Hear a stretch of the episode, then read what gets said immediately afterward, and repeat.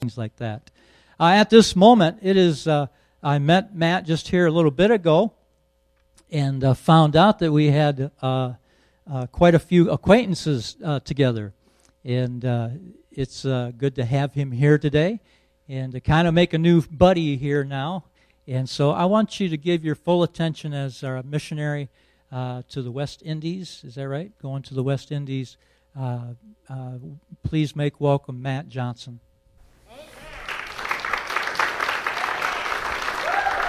Wow, thank you. All right, here's some more of that today. That's great. I've never been welcomed like that before. Can't wait till my kids hear that I got a woohoo. So, good morning. It's good to be worshiping with you this morning and to be celebrating God's goodness, His faithfulness, and just giving thanks together. It's been good to worship with you this morning so far. I am Matt Johnson, and um, privileged to be here and share just a little bit about our ministry and then to share God's word. Um, it's been great to get to know Pastor Jeremy. Um, I think I've known him now for 17 years. He was at my ordination. He did not ask any difficult questions, which helped our friendship quite a bit. And, uh, and then I've known him at Hadley and at North Branch, and, and now it's been great to get to know him a little bit as he serves you here. And, uh, and then the connections I have in the area to it. My, uh, my grandfather was Arvil Devaney, and uh, his mom owned the uh, farm on the other side of the highway where they'd have the vegetable stand. And my grandpa would be the guy that did the woodworking, and they, every summer they would open up to uh, to sell things and spend a lot of time wandering the woods over there on uh, that now I think is a Harley Davidson thing or, or shop or something. But and uh, my dad pastored over in North Branch when I was growing up, and that's uh, we have a little connection with Anna and in the past too. And so it's good to be back here in this area and uh, uh, to be with you. So. Um, technology, we had a little problem with remote, so I'm going to be giving, it's Frank, right? Randy. My mind has problems too. Um, the old, old fashioned PowerPoint, if it works, every once in a while, hopefully that's not a distracting to you or distraction to you. But we are the Johnson family, and uh, I'm Matt. My wife's name is Jennifer. We've been married almost 18 years now, and God's blessed us with five children. Uh, our oldest is 17 years old, and uh, uh we have four biological sons, all two years apart, and then God blessed us through adoption, our little girl, you wouldn't know, know that she's not biologically ours because she just looks like she fits. And she does. God picked her out specially for us, and we adopted her when she was two. And her name is Charlotte. And uh, we're very thankful for God, how God has led us, and we are serving in Latin America and the West Indies. Now, I want you to imagine this morning with me that you're a pastor in a developing country. You're deeply committed to the care of your congregation and to the advancement of the gospel not only in your community, but around the world, but you're struggling. You're struggling because you've received no formal theological education. Your resources are extremely limited. Your library consists of perhaps a Bible and a commentary. Now, what if someone would come alongside you to encourage, to equip, and to empower you? What if you could be connected to the vast skill resources and manpower of churches in the United States who are passionate about reaching the world with the gospel? What kind of impact would that have on you and your ministry? You see, throughout the developing world, Christianity is spreading at a rapid rate. Local churches are being planted and started, and we believe those local churches are best served by national pastors, pastors who know the language, who know the culture, who have access and connections that you and I will never have, simply because they were born there. And we believe the local church overseas is best served by men like this. But oftentimes those men are struggling due to a lack of training and a lack of resources. And that is where our ministry begins. We are serving with an organization called GAP, Global Access Partnerships, which is a branch of ABWE, a Baptist organization, Association of Baptists for World Evangelism. The vision of GAP is to see a growing network of churches and ministries across the globe who will commit their resources and efforts to advance the gospel in partnership together. The key word there is network and partner. We want to network and partner. We want to develop networks, strategic networks and partnerships for the sake of the gospel we are excited to be a part of a group of missionaries. We have GAP missionaries serving all over the world, but we are a part of a group of GAP missionaries who are serving in Latin America and the West Indies. Our desire is to come alongside and facilitate the ministries of national believers. We desire to come alongside them and to help them to be better equipped, not only to serve in their local church and their community, but also to fulfill the Great Commission around the globe. We are endeavoring to stand in the gap, to build a bridge, a partnership that by connecting churches, churches like yours and churches like ours, where I'm at in Fowlerville, Michigan, to these pastors and their churches in Latin America and the West Indies. When that partnership is established, the local church here is invigorated as it helps meet an important need for the global advancement of the gospel. But the local church overseas in Latin America and the West Indies is strengthened and made healthy as it gets the training, the resources, the encouragement that it needs. And these are the kinds of partnerships that we believe will result in a multiplication of churches, leaders, and mission movements, all for the glory of God. So, that is a little bit about our ministry. Our ministry involves four main things training, resourcing, connecting, and mobilizing. I'll just go through some of these with you this morning, real quickly. Um, it involves training, the first one there, encouraging and equipping national pastors through theological training, leadership development, and personal discipleship. Did you know that an estimated 85% of the 2.2 million evangelical churches worldwide are led by pastors with insufficient training? And that just breaks my heart because I know that at any given day, Pastor Jeremy and, and Pastor Nathan can, we can get in our car and within an hour, hour and a half, two hours max, we can be at a seminary, we can be at a Bible institute, a Bible college and get equipped for ministry. We can attend a seminar, we can go to a weekender where we can be equipped and challenged for ministry, but not so for many of our national brothers and sisters overseas. So we want to come alongside and give them theological training. The next thing we want to do is provide resources, provide national pastors with study and teaching materials, as well as to help fund building projects and emergency relief outreach. Did you know that the average library of a pastor in a developing country, in a third world country, consists of a Bible and one commentary? And once again, that just breaks my heart because you've been in, if you've been in Pastor Jeremy's office, he has bookshelves full of books. I have three walls of books and books stacked on the floor because I can't fit all the books on my shelves. We were training some pastors in Haiti. Uh, 40 pastors came to the first training session. And uh, we were meeting in a small room. Everyone is sitting at their own table and getting ready to start for the first time training pastors in Haiti. We asked them to turn in their Bibles to Acts chapter 1, and all of a sudden the room just erupted in commotion. Guys were getting up out of their seat, running around to different tables. We came to find out that many of these 40 pastors were pastoring the churches without their own copy of the scripture. Imagine God's call to you is to feed and lead God's people through God's word. And you can't do it because you don't have your own copy. And so we came back, told our churches, listen, this is what's going on in Haiti. These pastors need their own Bible. We raised up Bibles to take back to them and study materials. The third aspect of our ministry involves connecting. We want to build ministry partnerships by presenting the needs of churches in Latin America and the West Indies to churches in the United States. We want to let you know about these pastors in Haiti or these pastors in Cuba that we're working with and their needs they have, and we want to connect you to them so you can help, so you can come alongside and encourage and equip them in the ministry. And we want to mobilize. That's the last thing that our ministry is involved. We want to lead short term mission trips enabling believers from churches in the U.S. to reach out globally by using their gifts and abilities that God has given them. We want to explain and help challenge each local church member, each person in the pew, by telling them that God has given them a gift, God has given them an ability, God has given them some type of education, some type of trade, some type of career that God can utilize for the sake of the gospel. And we want to mobilize the local church here to get involved with our partners in Latin America and the West Indies. So we would love to share more about our ministry with you. I'm looking forward to the Hill climber, although I think the hill topper would be the much better term. I mean, I'd love to be at the top of the hill.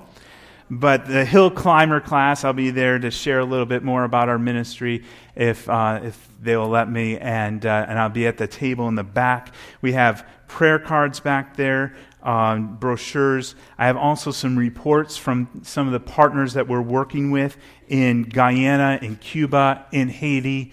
Um, some of those things are back there you can pick up. Um, and then we also have a response card. We'd love to have you fill out if you'd like to be on our mailing list.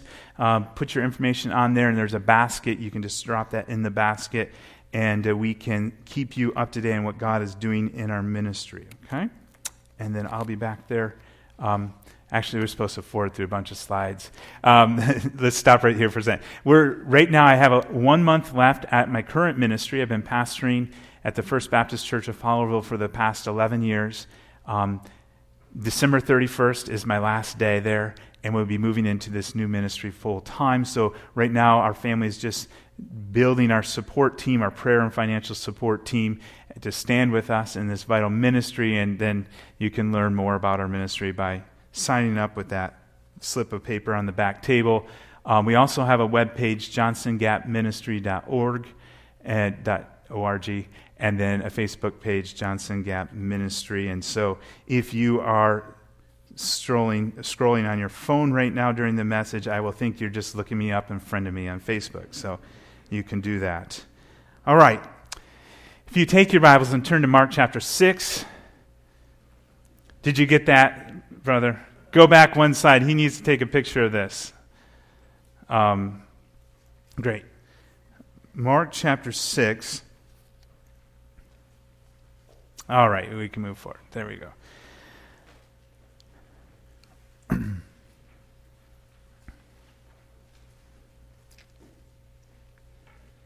this is a special passage to me personally, for in this passage are some words that God has used in a great way in my life. I was running from God, modern day Jonah, if you will. And I just started attending what is now our sending church, the church that I'm pastoring, the First Baptist Church of Fowlerville. This is way back in 1997. A member of our church called me up and asked me if I would be willing to take his place on a short term missions team that our church was taking to Mexico. I agreed, not having a clue how God was going to use that trip to totally change my life.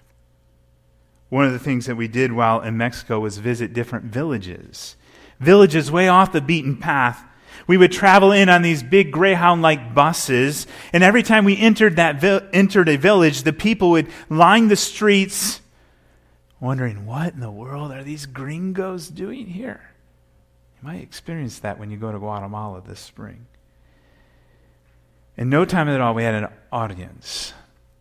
The Spanish speaking pastors would get up and preach in one area, and in another area, we would have a ministry going on for children. And by the end of the night, it was not uncommon for 20 to 30 people to trust Christ as their Lord and Savior. That was incredible. That was something that our whole team rejoiced in. But for me, I was overwhelmed with sadness. There seemed to be this great burden that was being pressed upon me, and I remember weeping as we left those villages. You see, the people of the village would line the streets again. And as I looked out the window at their faces, many of their Many of these people now my brothers and sisters in Christ.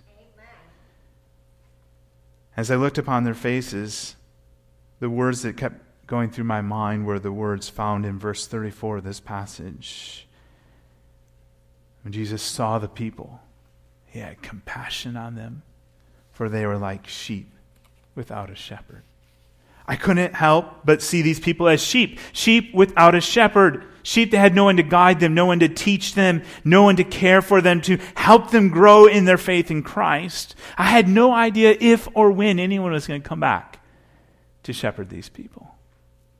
And that was the burden that God had placed upon me back 20 years ago. And in a very real sense, that burden has not been lifted, which is why Jennifer and I are believe that God is calling us into this ministry and why we are standing before you today and why we are sharing with as many people and as many churches as possible about this new ministry that God has given us. Well, let's read this passage together. Mark chapter 6, Mark chapter 6, starting in verse 30. It says, The apostles returned to Jesus and told him all that they had done and taught. And he said to them, Come away by yourselves to a desolate place and rest a while. For many were coming and going, and they had no leisure even to eat. And when they had went away in the boat to a desolate place by themselves, now many saw them going and recognized them, and they ran there on foot from all the towns and got there ahead of them. When he went ashore, he saw a great crowd, and he had compassion on them because they were like sheep without a shepherd and he began to teach them many things.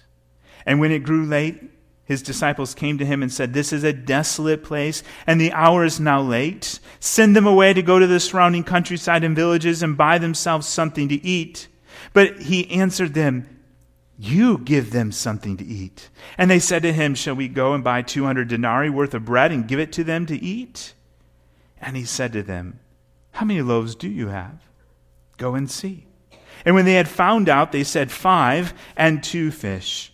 Then he commanded them all to sit down in groups on the green grass. So they sat down in groups by hundreds and by fifties. And taking the five loaves and the two fish, he looked up to heaven and said, A blessing, and broke the loaves and gave them to the disciples to set before the people. And he divided the two fish among them all. And they all ate and were satisfied. And they took up twelve baskets full of broken pieces and of the fish and those who ate the loaves were 5,000 men. Father, bless the reading of your word, the preaching of your word.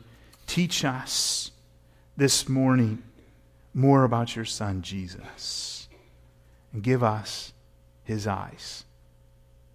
May our hearts be filled with compassion for the lost around us. We ask this in Jesus' name, amen.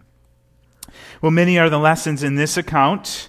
But as with every portion of Scripture, the main lesson, the main point is Jesus.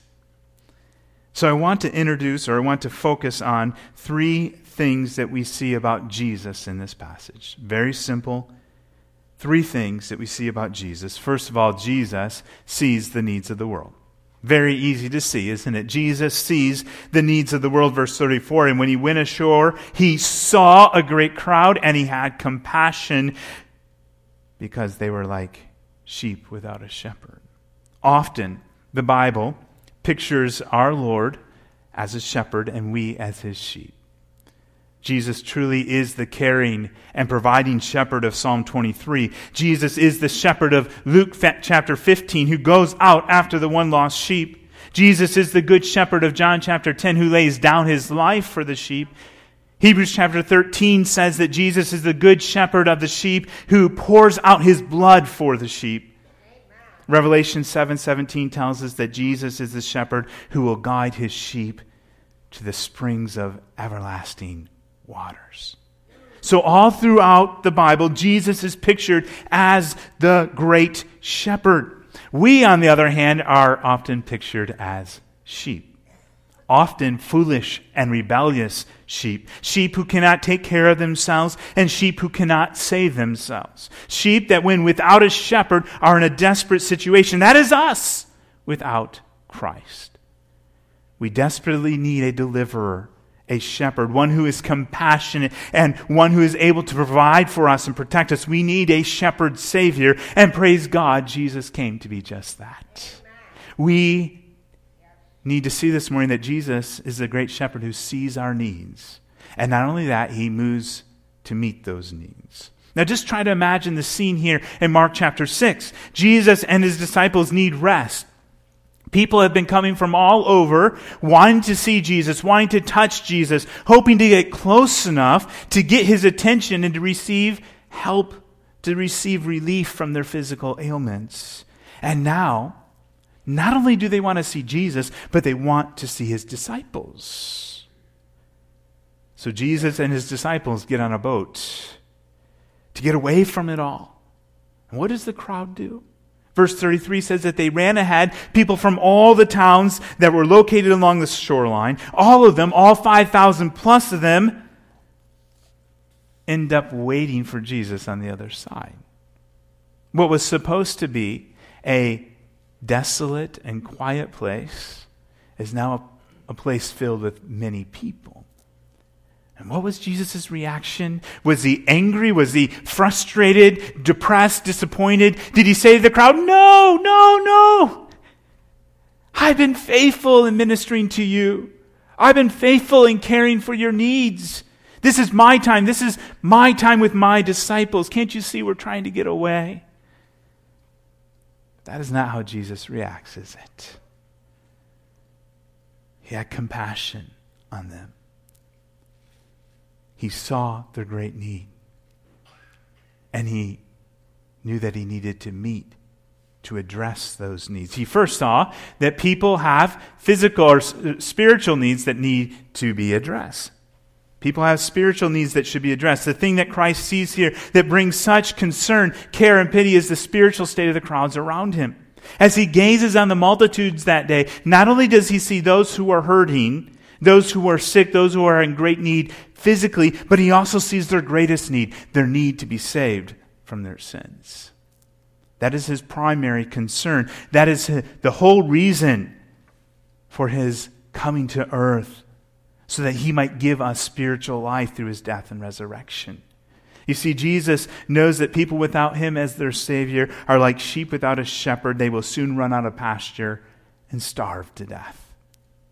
They are hungry spiritually, and nothing that they find in this world will ever quench that hunger. Jesus knows that people without him as their Savior are like sheep who are ensnared in the thorns and thickets of sin and death. Jesus knows that sheep without him as their Savior are living lives harassed, confused, weary, and totally helpless.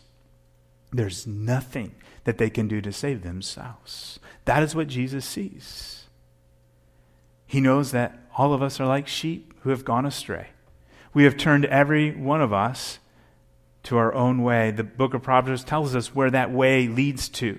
There's a way that seems right to a man, but the end thereof is the way of death.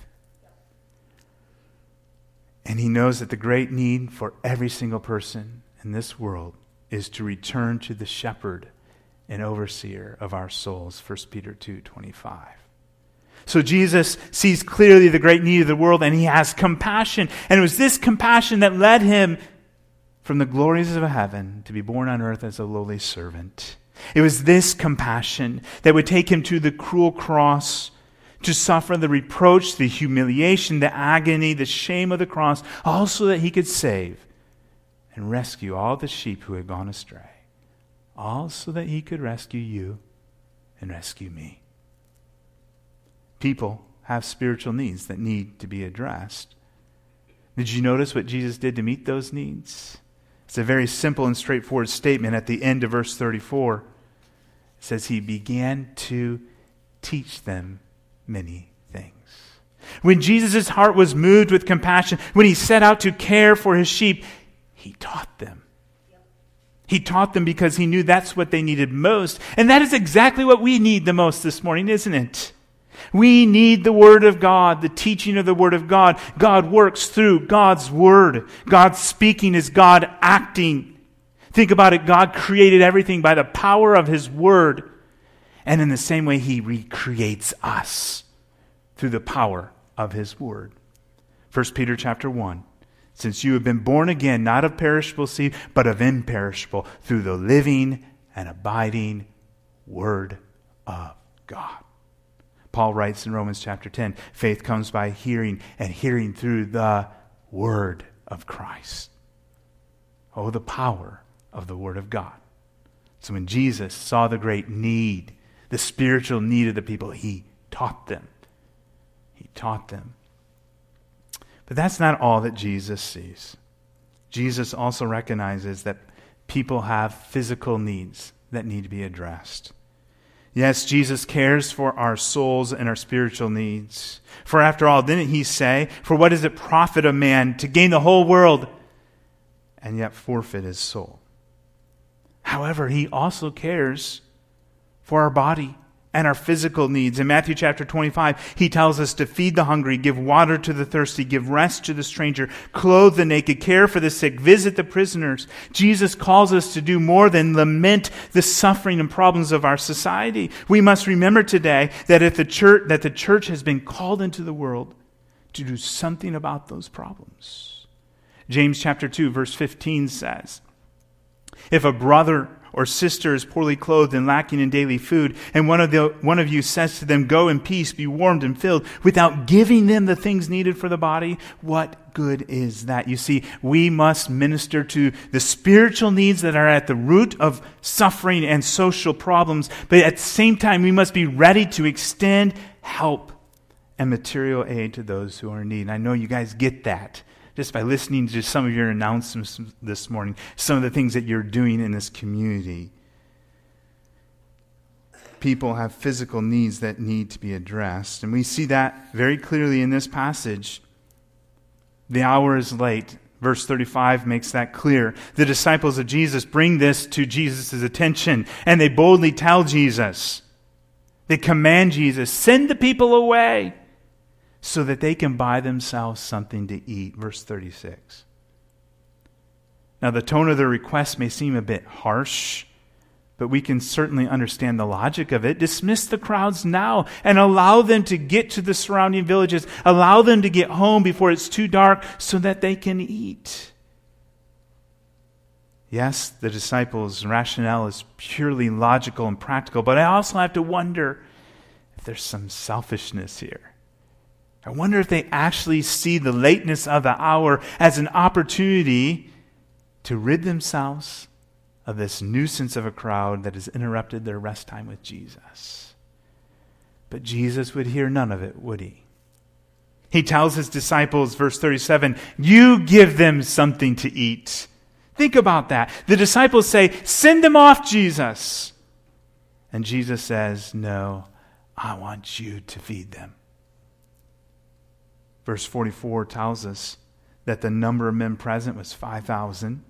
Add women and children to, to that number, and you're talking about 15,000, 20, 25,000 people. And Jesus says, Feed them. These people have physical needs that need to be addressed. And I want you, 12 men, to address them. So Jesus sees the needs of the world, both spiritual and physical. And may it be our prayer this morning to have the eyes of Jesus. That we too would see just as he did, seeing the needs of the people around us. And may we be moved to action, knowing that God wants us to be involved in ministering to both spiritual and physical needs. We indeed minister to the whole person. That's exactly what Jesus did. Now let's move on quickly to the next thing we see here about Jesus in the passage. Number two, Jesus is sufficient to meet every need. At first glance, the command given in verse 37 to the disciples to feed the 5,000 seems unreasonable, even insane. But the disciples just had no idea how much they really did have to feed the crowds around them. I mean, come on, guys. The one who is standing in front of you is Jesus, the creator, God of the universe, who just speaks and stuff happens. It was like they were standing in front of Niagara Falls and saying they couldn't find anything to drink. The disciples, they looked at this situation as an insurmountable obstacle, but Jesus looked at it as an opportunity to demonstrate his sufficiency to meet every single need. So Jesus says, You don't need to send them away. You give them something to eat. Well, the disciples, they did a quick cost assessment. They calculate that it'd take 200 denarii or eight months' wages to feed the crowd. Well, they didn't have that kind of money laying around, so that's not going to work. And then Jesus asked them, Well, what do you have? They quickly survey the crowd, and what did they come up with? Five loaves of bread and two fish. John chapter 6 tells us that this, these small loaves of bread, these little fishes, were actually a lunch that a mother had packed up for her children, for her little boy. Now tell me, How's that going to work? And that is the point, isn't it? The disciples needed to realize that for them to obey Jesus and feed the people, they needed to rely on Jesus. The impossibility of this situation needed to be firmly established. Jesus was calling the disciples to do something that they could not do in their own power. He was teaching them to recognize their insufficiency and to look to Him who alone is sufficient, to the one who has the ability to satisfy and to meet the deepest needs in us. And without question, this is the main point of this passage. By feeding the multitude that day, Jesus is demonstrating that he is sufficient to meet the deepest needs in our lives. And that is made clear in the parallel account in John chapter 6, where right on the heels of this miracle, Jesus states these words. Jesus says, I am the bread of life. He that cometh to me shall never hunger, and he that believeth on me shall never thirst. Notice Jesus says, I am the bread of life. He is, the, he is not one who simply gives what satisfies. He is personally the one who is what satisfies. Jesus has not come to give us bread, He has come to be our bread, to be the sustaining satisfier of our souls. Jesus meets needs in us. He is the good shepherd, the bread of life, and today he is calling out to each one of us, to all of us whose souls are hungry to be satisfied.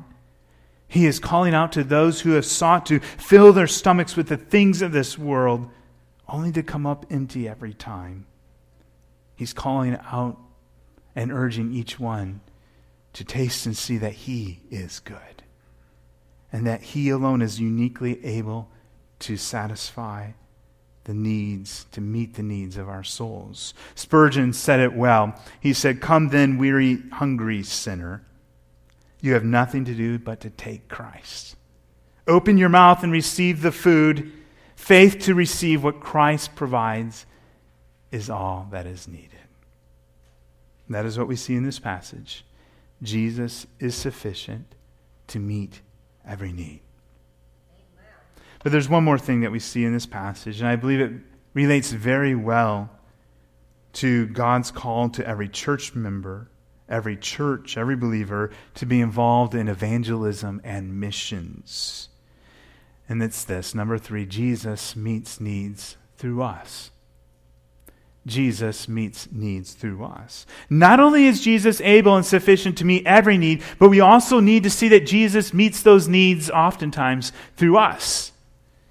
Think about this. Jesus just could have called bread down from heaven right in, and, and had it land right in the people's laps. Jesus can do perfectly well without us if he chooses to. He did not need the little boy's lunch. He did not need his disciples to distribute the lunch. He could have done it all ex nihilo, out of nothing. But wonders, wonder of all wonders, he delights in including us in his work. So, what does Jesus do here? Verse 41 says that Jesus prays, asks the Father's blessing, and he calls the disciples to his side. He breaks the bread, gives it to the disciples, and they distribute it. We're not exactly told how this miracle happened, but somehow the five loaves suddenly or slowly began to multiply from his hands into their hands. So get that picture. The hands of Christ served the hands of his disciples, and the hands of the disciples served the crowds. That's powerful. Yes, Jesus alone is sufficient to meet every need, yet he is also gracious to use us to meet needs in others. Disciples of Jesus are an extension of his mercy and miraculous power in the lives of men and women and children. God delights in using us to do his work. That's why Paul says in 2 Corinthians chapter 5, one more, one more click there. Therefore, we are ambassadors for Christ God is making his appeal through us. through us. And we must remember that God can use a very small thing if it's committed to Him. God delights in using ordinary people with extraordinary gifts, or ordinary people with ordinary gifts. In the New Testament, Paul tells us that God doesn't need the extraordinary when he says these words in 2 Corinthians chapter 12. My grace is sufficient for you, for my power is made perfect in weakness. Therefore, I will boast all the more gladly of my weaknesses, so that the power of Christ may rest upon me. For the sake of Christ, then I am content with weaknesses insults, hardships, persecutions, and calamities, for when I am weak, then I am strong. Paul also explained why God delights in using our ordinariness and our weakness in 2 Corinthians chapter 4 verse 7 for we have this treasure in jars of clay that's what we are this cracked up old jars of clay God delights in using jars of clay why to show that the surpassing power belongs to him and not to us. Let me just move quickly into a few points of application. My time is almost up. Very simple. Number one, remember that God loves the world and wants every person to have an opportunity to hear and respond to the gospel of Jesus Christ. Are you thankful that Jesus sees the needs of the world Amen. and that he moved and acted to meet that need, to save us and to rescue us, to so that we might hear the gospel and that we might be saved.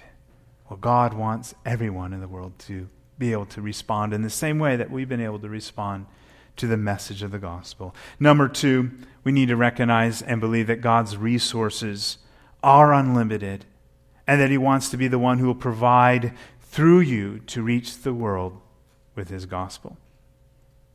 The Apostle Paul believed this. He knew that God's resources were unlimited. And so he encouraged and thanked the church in Philippi in their giving to the work of the Lord. He told them to remember that my God will supply your every need according to his riches and glory in Christ Jesus. God's resources are unlimited, and we can count on him to provide. We can count on him to supply. Number three, very simply, be willing to be used. Be willing to be used. Think this morning of the little boy in this account in Mark chapter 6, John chapter 6, who gave his lunch to Jesus. He was willing to be used. It's a small thing, but he knew that a small thing committed to Jesus can turn out to be a big thing. What did God do? He did a great work through the willingness of that boy. Think of the disciples. They stood ready to feed the crowds, and Jesus provided through them. In the same way, we need to be willing to be used, and at the same time, we need to be confident in God's power to supply. Listen to this testimony of the church in 2 Corinthians chapter 8. Paul says, We want you to know, brothers, about the grace of God that has been given among the churches of Macedonia. For in a severe affliction, their abundance of joy, and their extreme poverty had overflowed in a wealth of generosity on their part. For they gave according to their means, as I can testify, and beyond their means of their own accord, begging us earnestly for the favor of taking part in the relief of the saints. Did you hear that? Paul says the churches in Macedonia begged us earnestly. They begged for the opportunity to be a part of this offering in other words, they were willing to step out in faith and that God used them.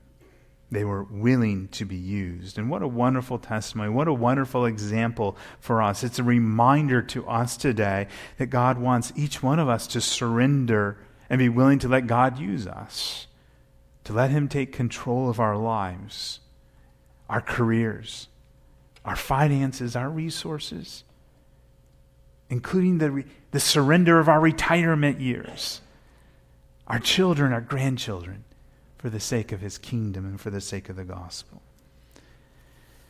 And then, last of all, as a missionary, I had to throw something in about missions directly. I want you to see missions as an opportunity to expand and multiply the ministry of Calvary Bible Church. Paul says in 2 Corinthians chapter 9, God is able to make all grace abound to you. God is able to make all grace abound to you so that having all sufficiency in all things at all time, you may abound in every good work. He who supplies seed to the sower and bread for food will supply and multiply your seed for sowing and increase the harvest of your righteousness. You will be enriched in every way to be generous in every way, which through us will produce thanksgiving to God. Do you believe that God is able to make all grace abound? That He is able to make you abound in every good work? That He is able to multiply your efforts, your resources for the sake of the gospel around the world? I encourage you to take some time to think about how many lives have been touched around the world through the missions program here at this church through your outreach into the community. Do you really believe that God is able to expand and multiply, just like He did that little boy's lunch in Mark chapter 6? He's able to expand and multiply the ministry at Calvary Bible Church. Let me close with this story. Oh, before I do that, and you guys are a part of this already. Um, your missions committee uh, learned about a needs that some of our pastors had in Cuba the first request that they had when we asked, How can we help you? These pastors said, Get us bicycles or a horse and cart. At first, I thought a motorcycle because that's what I would want to drive around. But no, no, we can't afford a motorcycle. Just get us a bike. And so I shared that with Pastor Jeremy and your missions team. And you guys have given us money to buy bikes and a horse and cart for the Cuban pastors that we're working with. God is already multiplying and expanding your ministry here at Calvary Bible Church in the Pier. Thank you for being a part of that already. Let me close with this story. This is Pastor Ashok Bachu, who is one of the pastors that I've gotten to know in the West Indies on the island of Trinidad and Tobago. Pastor Ashok was 12 years old back in the 1960s when a group from a church in Grand Rapids, Michigan came and did a short term VBS uh, trip in his Hindu village in Trinidad. That day, as they shared the truth of Jesus Christ with the kids there, Ashok trusted in the Lord Jesus Christ as his Lord and Savior, turned from the, the worship of Hindu gods and to worship the one true God. Ashok told me that there were four other boys there that day that got saved. And all five of them are in full time Christian ministries serving throughout the Caribbean islands. He told me that when he gets to heaven, he wants to see Jesus. And then he's going to look up the Apostle Paul. And then he's going to find that team from Grand Rapids, Michigan, and thank them for coming and sharing the truth of the Lord Jesus Christ with him. You see, that's what can happen when we realize that God wants the world to hear of the gospel. That's what can happen when a church realizes that God's resources are unlimited and that He will provide through us to reach the world with the gospel. That's what happens when a church realizes that God just wants to use us, and that when a church says, Here am I, I'm willing to be used. And that's what happens when we can trust when we trust God to expand and multiply the ministry at Calvary Bible Church. So, as you see the spiritual and physical needs of the people around you, the physical and spiritual needs of your community, the needs of the world, do not think, well, what can I do about it? I have so little. Don't even begin to think that way. You are a disciple of Jesus. And he stands ready to meet the needs of our souls and to use our lives with all his resources at our disposal to meet the needs of others. Oh, let us be disciples of Jesus who are the most generous, giving, caring, serving, sacrificing, proclaiming people on the planet as an extension of His mercy and miraculous power. May He multiply our resources for the good of others and the glory of His name. May our hearts be found on Jesus, our great treasure, the gospel, and the souls of men.